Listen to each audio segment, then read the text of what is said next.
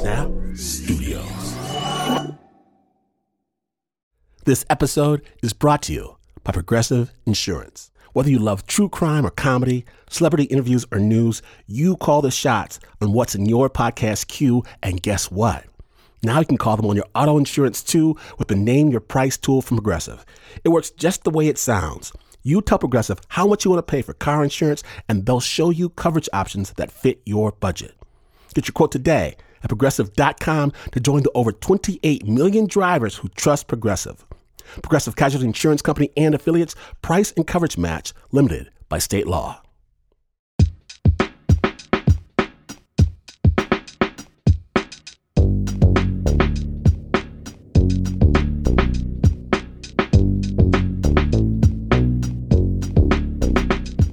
The United States southern border. It's almost 2,000 miles long through some of the most varied terrain on Earth. It's become big news. See, some folk, they want to build a wall, an actual 2,000 mile long wall to keep unwanted people on the other side. Others suggest locking children in cages to teach their parents a lesson. So others, they applaud the firing of tear gas. While there are those that advocate that the United States actually fire bullets. It's a scary situation that keeps getting scarier. So today, on Snap Judgment, we're going to tell a border story. But this story starts far, far, far away from the border. We're going to call it the border hack. And instead of telling you several stories, I'm going to tell you just one. My name is Glynn Washington. Look around. Look around. People are never who you think they are when you're listening to Snap, Judgment.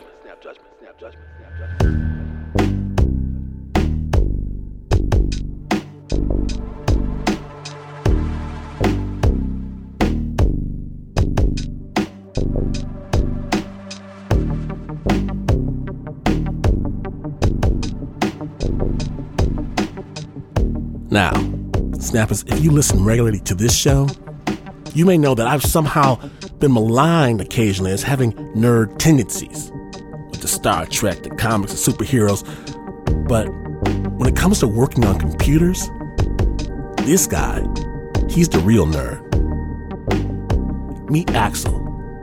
He's a self taught hacker from Long Island.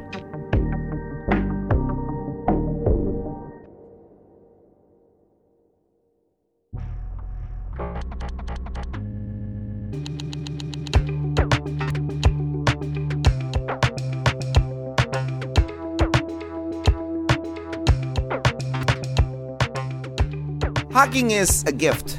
Hacking is a you're born with it, I believe. It's like you can see numbers, you can see things that for anybody else wouldn't have make sense. Like it's a language, a world. Oh, it's a passion. Axel's pretty amazing with a computer. He can breach defenses and exploit weaknesses. He's used hacking to get on the good side of some pretty powerful people.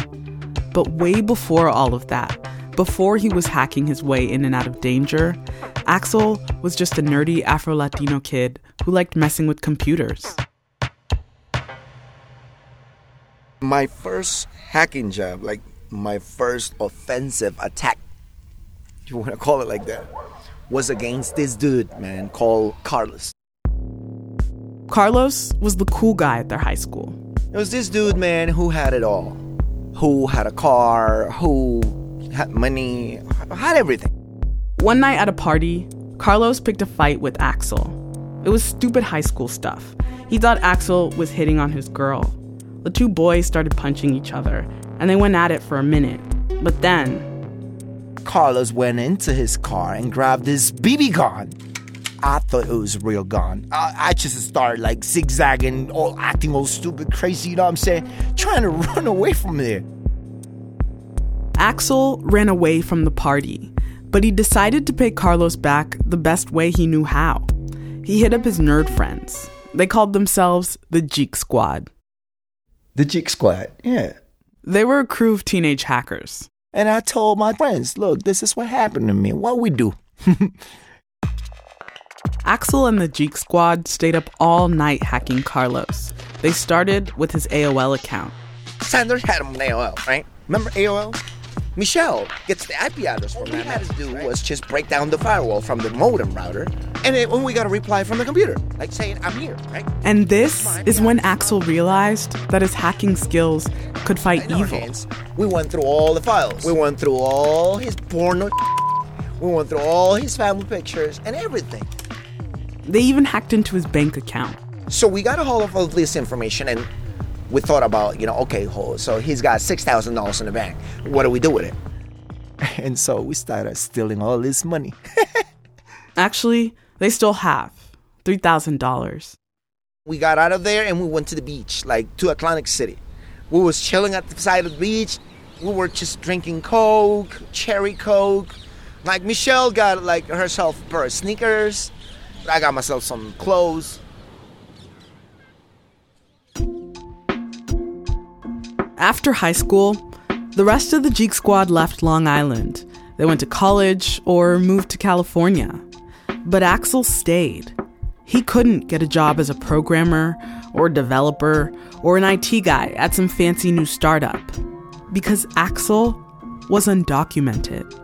He moved to the US from Guatemala when he was a year old, and he never gained legal status.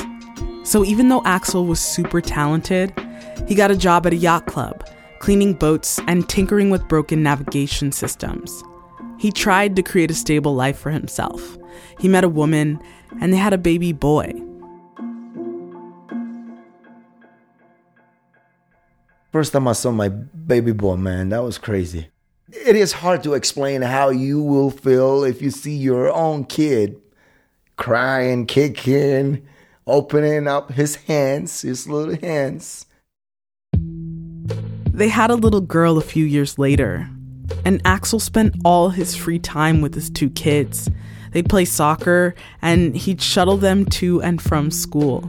But every time he left the house, Axel had to be extremely careful. Something as simple as running an errand could become dangerous, depending where he was. I was dropping Christopher to, you know, elementary school. It was snowing, and a woman hit Axel from behind. For a lot of people, this would have been a minor accident.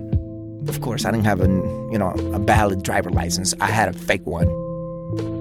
Um, I could easily run the hell away from the accident, but my son was in the back seat, and um, she called the cops on me. The cops arrested Axel, and when Axel got to the police station, the cops called immigration. And here I am.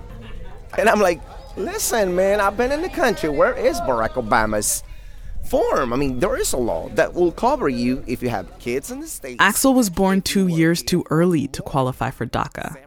That's the immigration policy that allows people who are brought to the States as children to legally work and live in the US for a couple years. I got deported. I just got kicked out. I just got kicked out like if I was a pig. It's messed up, man. It is messed up. I mean, they chain you up in the seat while you're traveling in the plane. I was thinking about my kids. I mean, the first thing I thought was, would I ever see them again? The plane landed in Guatemala, the country Axel left when he was just a baby. As soon as he arrived in Guatemala City, Axel put all his energy into finding work and making enough cash to get back to his kids. He had no idea how long he would stay. He was going to take some time to try and figure it out. He worked under the table selling fish at a local market, and at night, he slept outside in the city's main plaza. And I decided to go ahead and say, it. I'm out of here. He used the last of his money on a bus ticket and headed north to the Guatemala Mexico border. Mexico's president recently announced plans to crack down on the illegal flow of people into his country. Axel arrived at the border at a dangerous time. The U.S. has expanded its own border enforcement efforts. The Mexican government was on the lookout for migrants just like Axel who were coming from Central America.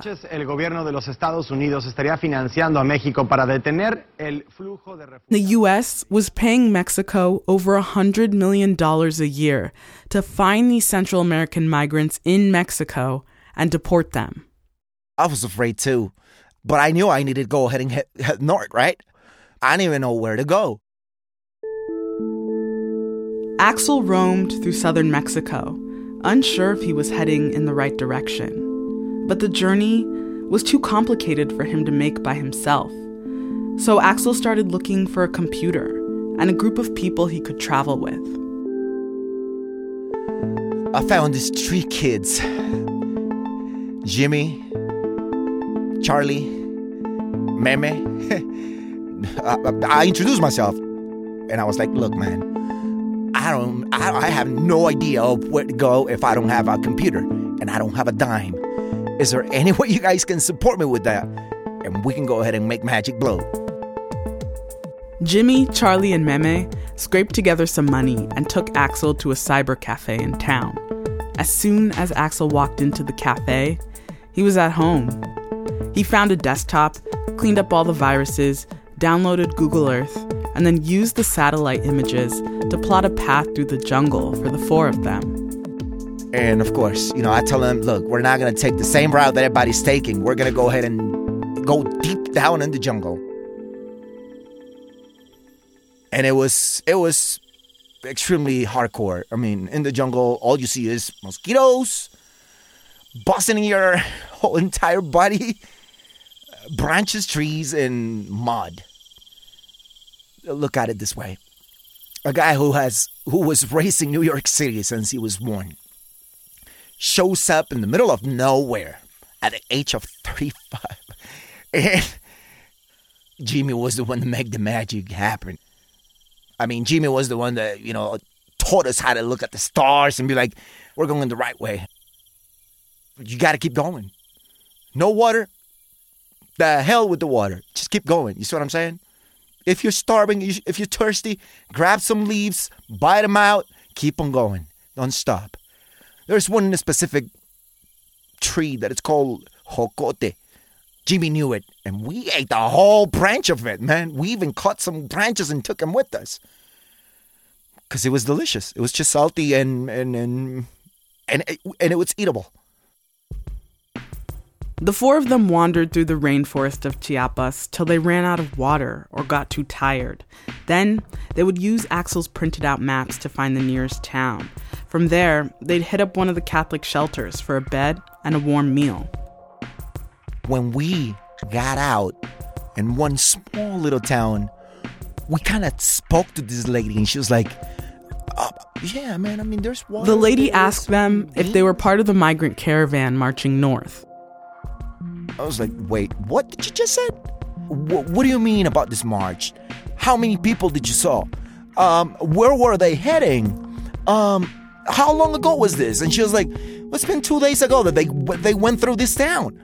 I was like, so I told Jimmy, Jimmy, we got two days to go ahead and catch up to them. Let's go ahead and do day and night of non freaking stopping. Grab all the freaking two liter bottles of Coke that we found empty and man, let's get it on. We didn't stop for like about three days. Running, running, running, running, running, walking, running, you know, doing same thing over and over and over and over. Because one of the things that they told us was they're going through the checkpoints like wide open. I was like, oh my God. Man, we're going to be in the middle of the asphalt on the streets, safe with a whole bunch of group. And so I remember that we were extremely tired. We had blisters, shoes barely hanging, and uh, when we caught up to that town, it was late night, almost early in the morning, but 1, 1 a.m. This was Chahuites.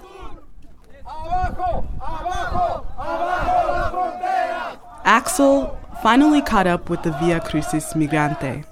It was a migrant caravan that left Hidalgo, Chiapas, a few months earlier, in the spring of 2015. Everybody was there. Like, I have no idea how many people, like 300, 400. Yo, it was crowded. It was packed. Everybody was just sleeping on the ground, right next to each other with whatever was handy. And everybody was just in there like cows. You know what I'm saying? Caravans like these have been traveling through Mexico for over a decade, increasing in size over the years. The idea behind the caravans is that there's strength in numbers. It's a lot harder to stop 300 people going through a checkpoint than it is to stop three. When you see more people like you, you kind of feel encouraged. You kind of feel accepted. You kind of feel like you mean something to somebody else.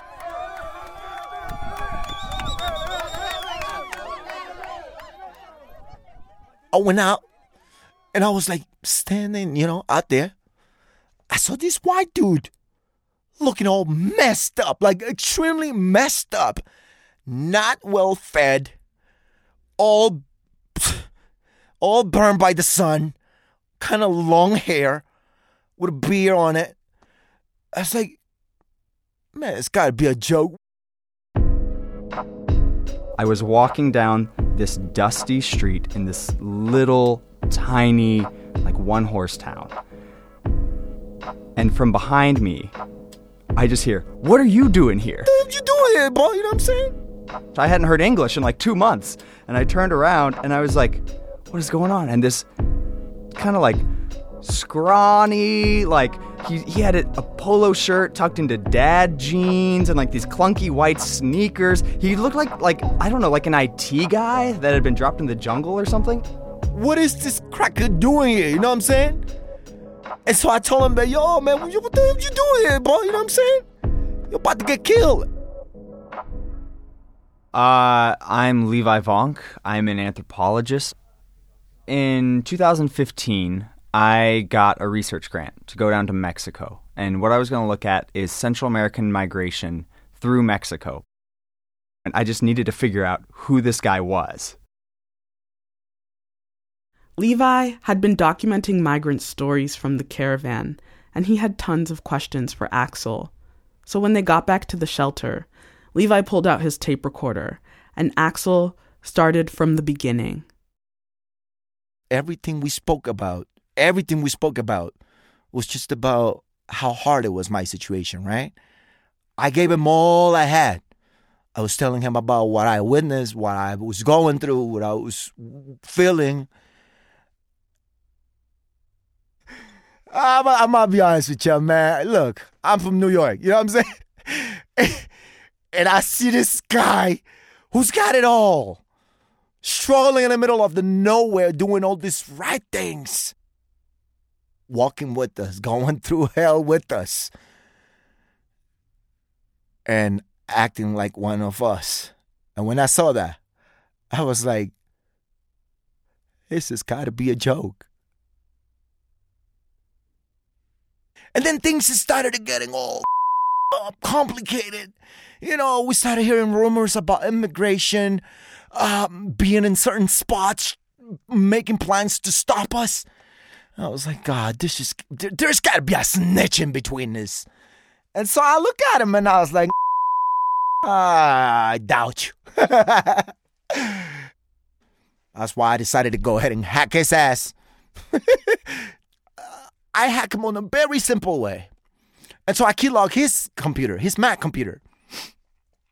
And I was like, let me see if it's true. Yes, Axel hacked me. I started reading all the stuff that he was telling me was true. And by the time I knew that, all I told him was, I'm sorry, man. I don't believe in you, but now I do. And I started protecting him too. You know what I'm saying? Axel and Levi marched with the caravan up to 16 hours a day in over 110 degree heat. Sometimes, Levi would record along the way go down deep the hole because if I know too much uh, and at the end I say no, I just my tacos up, man. I thought I, this was guacamole. Look, man, I didn't. We in trade. Don't worry about that. It's right here. Look, I didn't put any on this. Don't worry, man. I'll take it like a man. Oh. And along the way, Levi learned more and more about Axel's life His mother fled the Guatemalan Civil War when he was just a baby, and Axel shared how he didn't know he was undocumented until he was a teenager. After his mom told him, Axel fled his house and ran to the roller rink. They marched over 70 miles until they arrived in Ixtepec, Oaxaca, at the shelter of Father Solalinde, a priest who helped organize the caravan. It was Easter Sunday, and after days on the road, the migrants celebrated Mass. The next day, Axel noticed something happening right outside the gates. I was standing by the door, and then this car parks right in front of the of the shelter. From the door, Axel could see a few men holding machine guns and a lot of official looking trucks. And he yells, "Padre, we gotta we gotta lock the whole place down." Over a hundred immigration agents and federal police surrounded the shelter. They were ready to deport everyone inside. The migrants didn't have toilets or running water. Father Solalinde, Axel, and Levi tried to call their friends and family for help, but something was wrong. I couldn't call anyone. I couldn't message anyone on Facebook, that, and no one could. And we are going, what is going on? Everybody was just trying to make phone calls. Calls were not going out. Everybody was just trying to use the Wi Fi. Wi Fi wasn't working. And Axel was like, wait. And he like looked in the distance and he was like, that that truck has an antenna on it. I think they're trying to jam the signal. They surrounded the whole thing and they had one of those cars with one weird looking antenna pointing to the shelter. I opened Kali Linux, broke into the DOS, and then I started hacking. The neighbors logged into the router's modem. That it was all blocked. All you had to do was just lock the whole thing, replace the whole password, and get it up and running. And that's all it did. It was so simple. So I was just sitting there and I was twiddling my thumbs and I was like, I really hope this works. I was like checking my cell phone every five minutes to try to see if the connection was up. It wasn't up, it wasn't up, it wasn't up. And then all of a sudden, boom, like a little bit of signal. Just a little bit. It wasn't a lot. But I was like, okay, sent like one message out to, you know, my family, I'm okay. And then Axel comes back and he's like, they made the call, got it through. I don't know how long I can keep it running, but Father Solalinde has contacted his people in Mexico City and they say they're on their way. Within a couple of days, human rights observers arrived in support of the caravan. They were ready to raise hell if the police detained any of the migrants. So the police decided to let the Via Crucis go. Father Solalinde offered Axel a job to stay at the shelter and be his IT guy. Everything has been about my kids. Everything. I wanted to go ahead and get back quick, as quick as possible. I was like, you know, I'm going to the US, so thank you, but not. So Axel headed toward Mexico City, along with the other migrants. He took Levi's number and said he would call if he needed anything.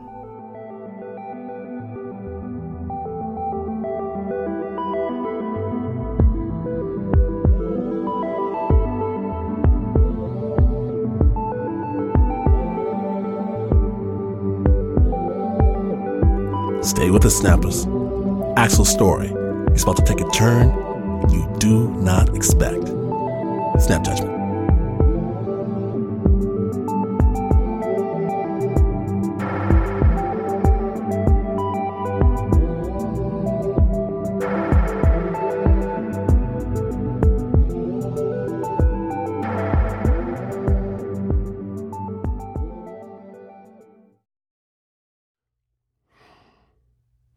Support for Snap Judgment comes from Odoo. What is Odoo? Well, Odoo is an all in one management software with apps for every business need. Odoo has apps for CRM, accounting, sales, HR, inventory, manufacturing, and everything in between. And they're all in one easy to use software. And the best part about Odoo? All Odoo apps are integrated, helping you get things done faster and more efficiently. So when you think about business, think Odoo. To learn more, visit odoo.com slash snap. That's O-D-O-O dot com slash snap.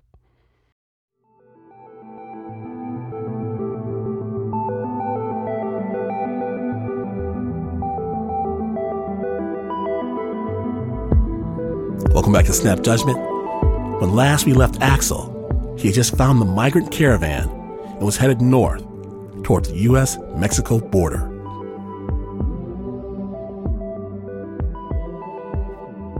So Axel headed toward Mexico City, along with the other migrants. He took Levi's number and said he would call if he needed anything.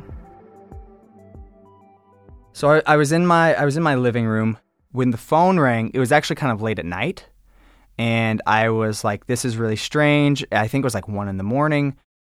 Can you hear me? Yeah, man, I can hear you. How you doing? Axel actually made it to the US, but he never made it to his kids. He explained to Levi that he was detained in Texas by Border Patrol and deported all the way back to Guatemala City. That meant he had to start his journey to New York all over again, from the beginning, walking from the Guatemala Mexico border through the jungle. But as he made his way through the thick branches, he tripped and busted his knee. what I'm saying? Exactly. It was just hot. So, Yeah. and now that if I try to move my knee, the knee makes a terrible sound, and it, and it feels like something's going. It's like stinging. Axel managed to make it to a town called Chahuites. He slept in an abandoned shack and hobbled into town each day to fix cell phones in exchange for rent. But immigration agents patrolled that same town every day, and Axel was an easy target. He needed to find some way out of Chahuites as soon as possible. I call so many other people. I tried my mom, but I never got a reply. I never got a reply from nobody. And the very first minute that I got in touch with Levi, he was right there. When he called, like I could hear in his voice, he was really scared and and in pain. What really worried me was like Axel is cool as a cucumber most of the time. Like he he's like, "Yeah, man, don't worry. Like I got this. Like we'll make it through." Like But this time, Axel didn't have any tricks or workarounds. it wasn't just Axel's going to outsmart immigration anymore because he couldn't move. Our roles kind of switched. Like he was kind of freaking out, and I was like, "Okay, no, like let's make a plan. Let's figure it out. Um, I'm not gonna just let you like be stuck there." Um, I'm curious, like at that point, um, what if you felt like you were crossing the line? Yeah. Um a lot of anthropologists would say that you like a lot of anthropologists would say that when you're working with really people in really vulnerable dangerous situations getting involved sometimes can actually only make the situation worse uh, and i was aware of that um, and I really care about this person and I want to figure out how to help him in some way if I can. So Levi picked up the phone and he started calling around. Because you basically have to ask people who you don't really know very well do you know anybody who can smuggle someone through immigration checkpoints? Like, I just need to find somebody to help my friend get up to here. Do you know anyone who might aid him in this situation? And people are like, what are you talking about? Finally, he got what seemed like an answer. A friend put him in touch with a guy named Don. and I didn't know much about him. Um, but I knew that he said that he worked with immigrants and that he ran a shelter. And so I thought, wow, if I can get Axel all the way there, wow, that would be really good. Levi thought the shelter would be similar to Father Solalinde's place in Oaxaca. And so he arranged the whole thing without leaving his apartment in Mexico City. He called up the shelter, and they agreed to pick up Axel and take him in.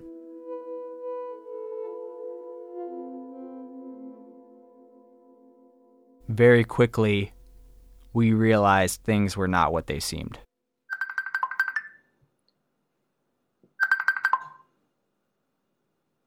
Axel? Axel called me up and he was like, Hey man, are you there? Yeah, I'm here. Hey dude. What about now? How, I can hear you. I can hear you good. How you doing? oh man, we're pretty much like the dogs take care of everything here. That's how I see it. Like we are the, the dogs. So, were you allowed to leave the shop? Or are you locked in? No, no, they told us to go ahead and stay in here. They locked us in. He's a clever guy. He's just somebody who uses immigrants to benefit and profit out of them. At the time Axel called Levi, he was broke and severely injured. It might seem like he and Levi took a gamble by putting their faith in Don. But he offered food, he offered clothing, and a place to stay for free. The problem was that the shelter, it was an open air garage where Axel says he and 12 other migrants were forced to work on cars all day. Oh, it was huge. Think about like, think about a junkyard anywhere in the states, like the worst junkyard you could ever thought of, where you will see vehicles that are like been there for quite a bit. I'm talking about 70s, 80s, one of those big Volkswagen Rusties with no rugs in in the inside, but just the metal stuff. The migrants slept in the rusty old cars at night. Each day, Axel would call or text Levi to let him know that things were getting worse. The food sucked, and they weren't getting much to eat. Axel said that every time the gates were unlocked to move the cars, he thought about breaking out. We tried so many times, but then he they used to scare us. They, they used to be like, if you leave this place, you're not gonna walk too far away, and immigration is all over the place. We had no money. We have no no knowledge of how to get in a bus. We couldn't even get a ticket because you need an ID. It's not as it's not as easy as it looks. But one day, while they were working on the cars, Axel picked up one of the janky laptops that was laying around the shop. And I tell him, look, man, I noticed this. If you let me do this, I will fix them. I was like, are you serious? I was like, well, let me show you. And so I got him all fixed, and he was like, oh, wow, wow, wow, wow, wow, wow, look what we have. Here, I want to show you something. He said, I want to talk to you in private. He was like, how good are you with computers, honestly? I was like, I know everything about computers. I mean, you tell me what you want me to do. And then he was, I want you to hack somebody. Can you do it? And I'll give you, I'll give you some extra food. I'll make sure that everybody eats more. But we need to do this so we can get more food for everybody. Okay, so what is it that you need? I was forced to hack people from the government. Very important people for this guy, telling them that he was giving the donations, accepting money. I felt scared. I felt afraid. I was scared of my life.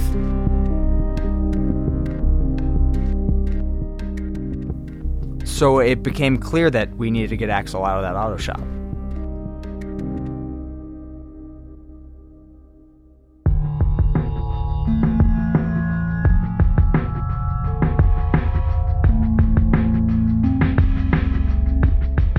Axel's amazing story continues in just a moment. Stay tuned.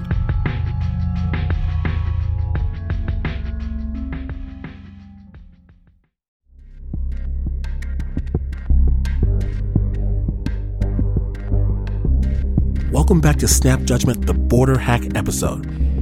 My name is Glynn Washington, and when last we left Axel, it looked like his dream of returning to America was fast slipping away.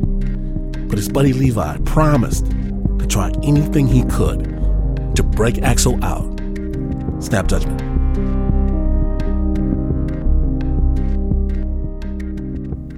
So it became clear that we needed to get Axel out of that auto shop.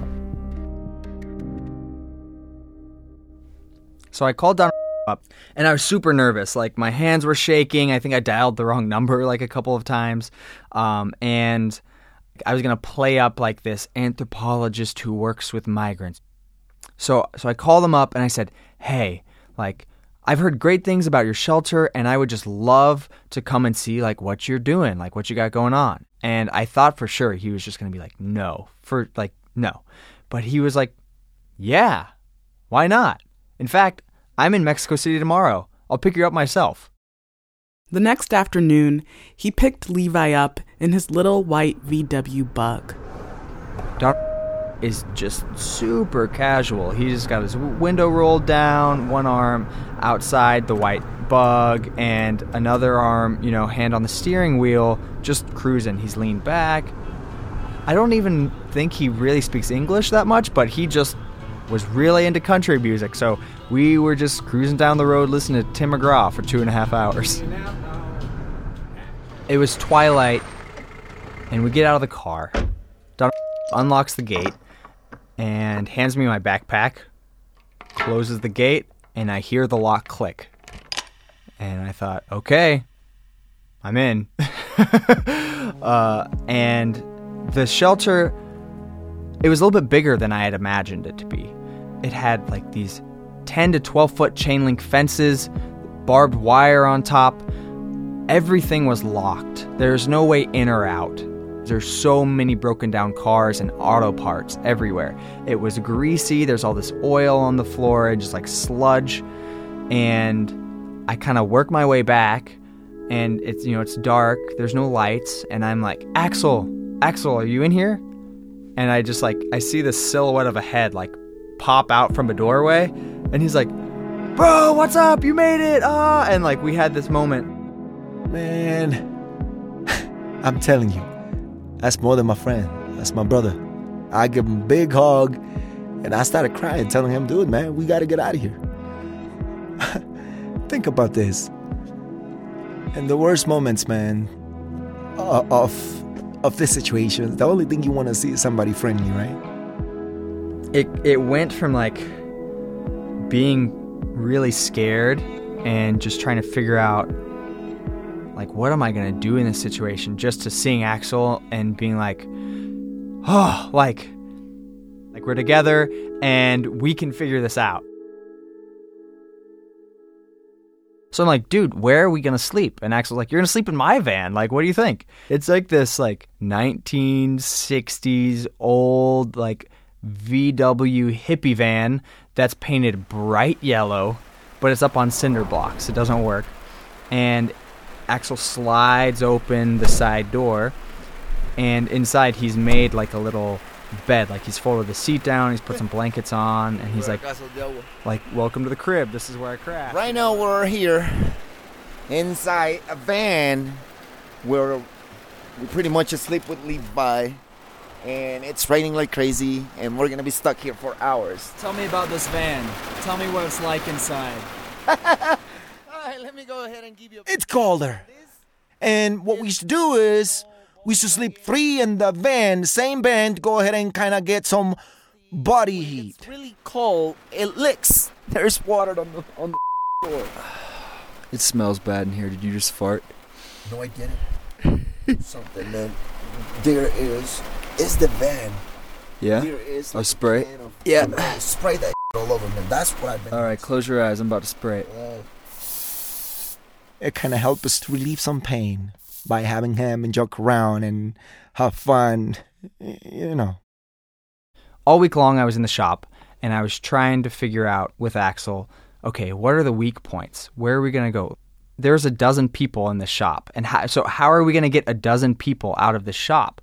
It seemed like every single day we were under constant surveillance. The only time that we were unsupervised was when everyone was asleep. So you were just in this garage, but you could leave at any time?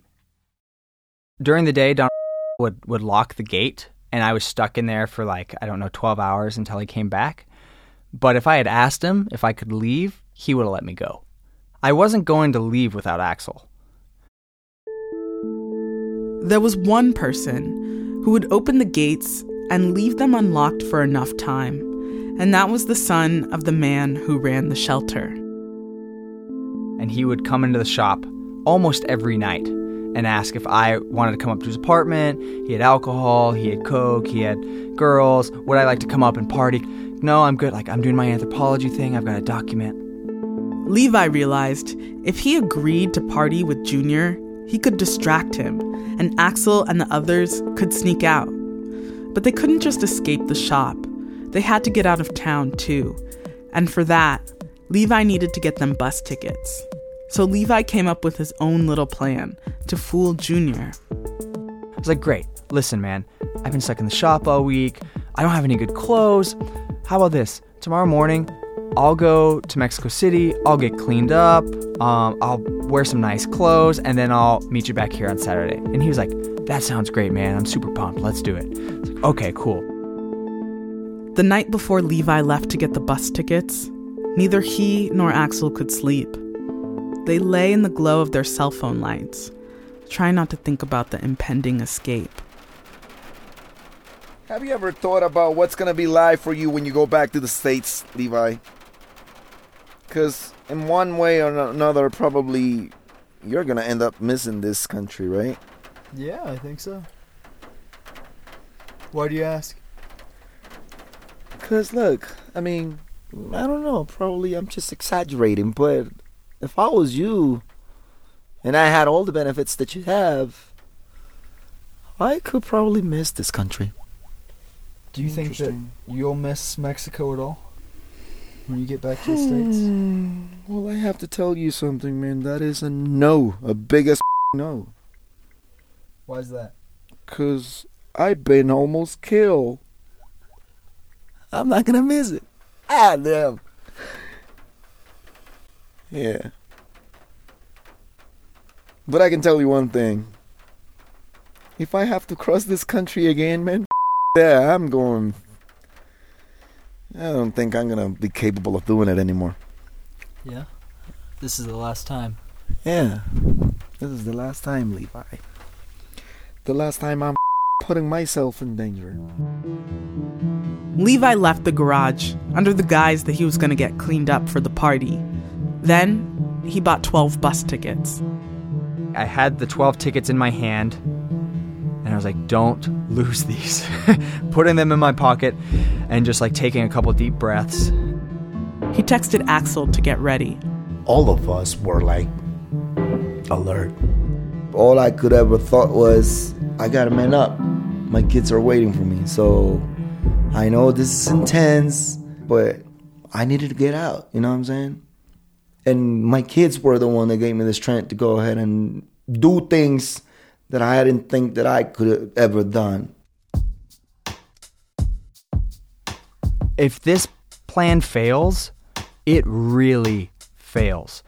Doc was already threatening, and he said, if you try to break out, I can call immigration on you. We're gonna find you immediately. And I was really, really worried that, like, if this breakout didn't work, I was gonna get all 12 people deported from the shop. We just can make it five blocks back here to the bus station, hop on the bus, it's gonna be okay. But just like collected myself and then walked over. And it was one of the longest walks of my life. Levi returned to the garage with the tickets hidden in his pocket. As soon as he arrived, Axel and the other migrants grabbed their backpacks and changed behind the doors of their rusty cars. And um, he's like, Junior will be back soon. He, I think he's at soccer practice, but he'll be back in a little bit. And I'm like, you have a good night now. And he's like, oh, yeah, yeah, you too, you too, have a fun time. And he slides the gate closed and locks it and walks back to his house. And I'm like, oh. And I turn around and Axel's just standing there like, are we good? Are we good? You know, we had we had made the plan beforehand and everyone should try to wear their fanciest clothes that they have because immigration agents will sometimes board buses and they'll just profile people. I feel extremely excited and I feel afraid. I feel adrenaline rushing through my veins and body and confusion and I, I don't know, you, you name it. It was a whole new level of emotions. Lalito threw on a collared shirt. Rosie slipped into a dress. Then Junior came in. He opened the gate and told Levi to wait a few minutes while he showered. He walks up the stairs, and I've noticed, like, the gate's still unlocked. And I'm like, oh my God, yes, this is it. And he's walking and he's walking, and I'm just praying, please do not turn around and look at this gate. He opens his door, he closes it, and then we see the bathroom light flick on, and the shower turns on. And I'm like, yes. That's when he said, you know what? Now. And we flew out of there. Go, go, go, go. Everybody's got their bag. Everybody's put a backpack on their back. They arrived at the station just as a bus was pulling up. Levi hopped on the first one. He would scout for any signs of immigration checkpoints on the road. Axel and the others were 15 minutes behind on the next bus. kind of took a deep breath, man. I jumped on the bus. We went all the way to the back. Two hours later, they pulled into the bus station in Mexico City. We were, we were extremely, you know, overwhelmed. So we went out. I touched the ground, went on my knees and kissed the ground. I told my yo, we is free. Let's get the out of here. I got a call. He's like, we just got out of the bus station. Like, we're here. Like, we made it. And went and found each other. We're like, yes, you know, like running through the streets, like super happy. Um, and it was just a really, really great moment. In this situation, when you are worth for nothing, you don't mean nothing to nobody. I don't know nothing about my kids. He's been there when I've been struggling, trying to think to kill myself. Because loneliness is so hard. So if you ask me, is he your friend? No, he's more than my friend. He's my brother. He's my brother. After he reached Mexico City, Axel tried again to call the mother of his children, but he could never get through. Then he heard some gossip from an old neighbor. She had another man. She left me for another person. So you best believe it hasn't been easy. It hasn't been easy. Without a home base in the States or way to get in touch with his kids, Axel decided to stay in Mexico City for a while. It hasn't been easy, but he figures it's best to wait it out until he can get back in touch with his kids. Sometimes, late at night, when he can't sleep, Axel flips on a computer and pulls up Google Earth. This time, he's scanning the US Mexico border. Just to stare at the whole border and see if I can find any weak points. Look, man, I gotta go back. I know it's taking a while. I left a little baby girl. Now my baby girl has become a little child. Like there is no single day that I don't think about them. Imagine this not having the chance to see my little girl do her homework, get dressed, probably even speak. Because at the time she didn't spoke a word. I, I haven't been there. What can I do about it? There's nothing I can do.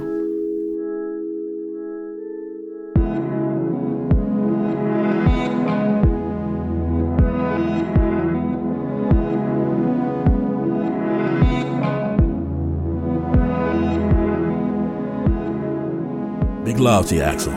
From all of us here at Snap, thanks so much for sharing your story with our program. That original, hour long score, that music masterpiece you just heard was done by Renzo Gorrio. The story itself was produced by Adiza Egan and Levi.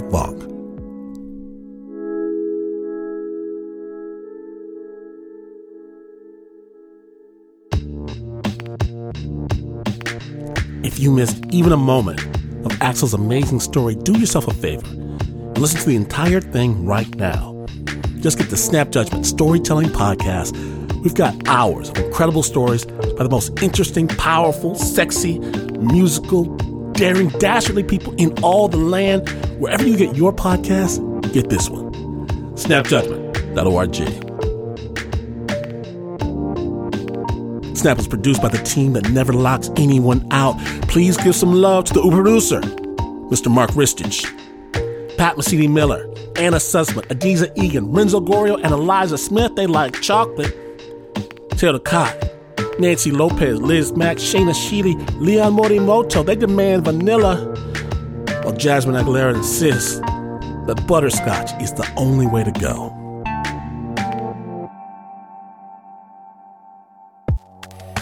And you might have been on the inside track and discovered early on that this is not the news. No way is this the news. In fact, you could hack a self flying helicopter to spirit you away to safety, only to discover at 3,000 feet that self flying helicopters really haven't been perfected quite yet. And you would still, still, not be as far away from the news as this is. But this is PRX.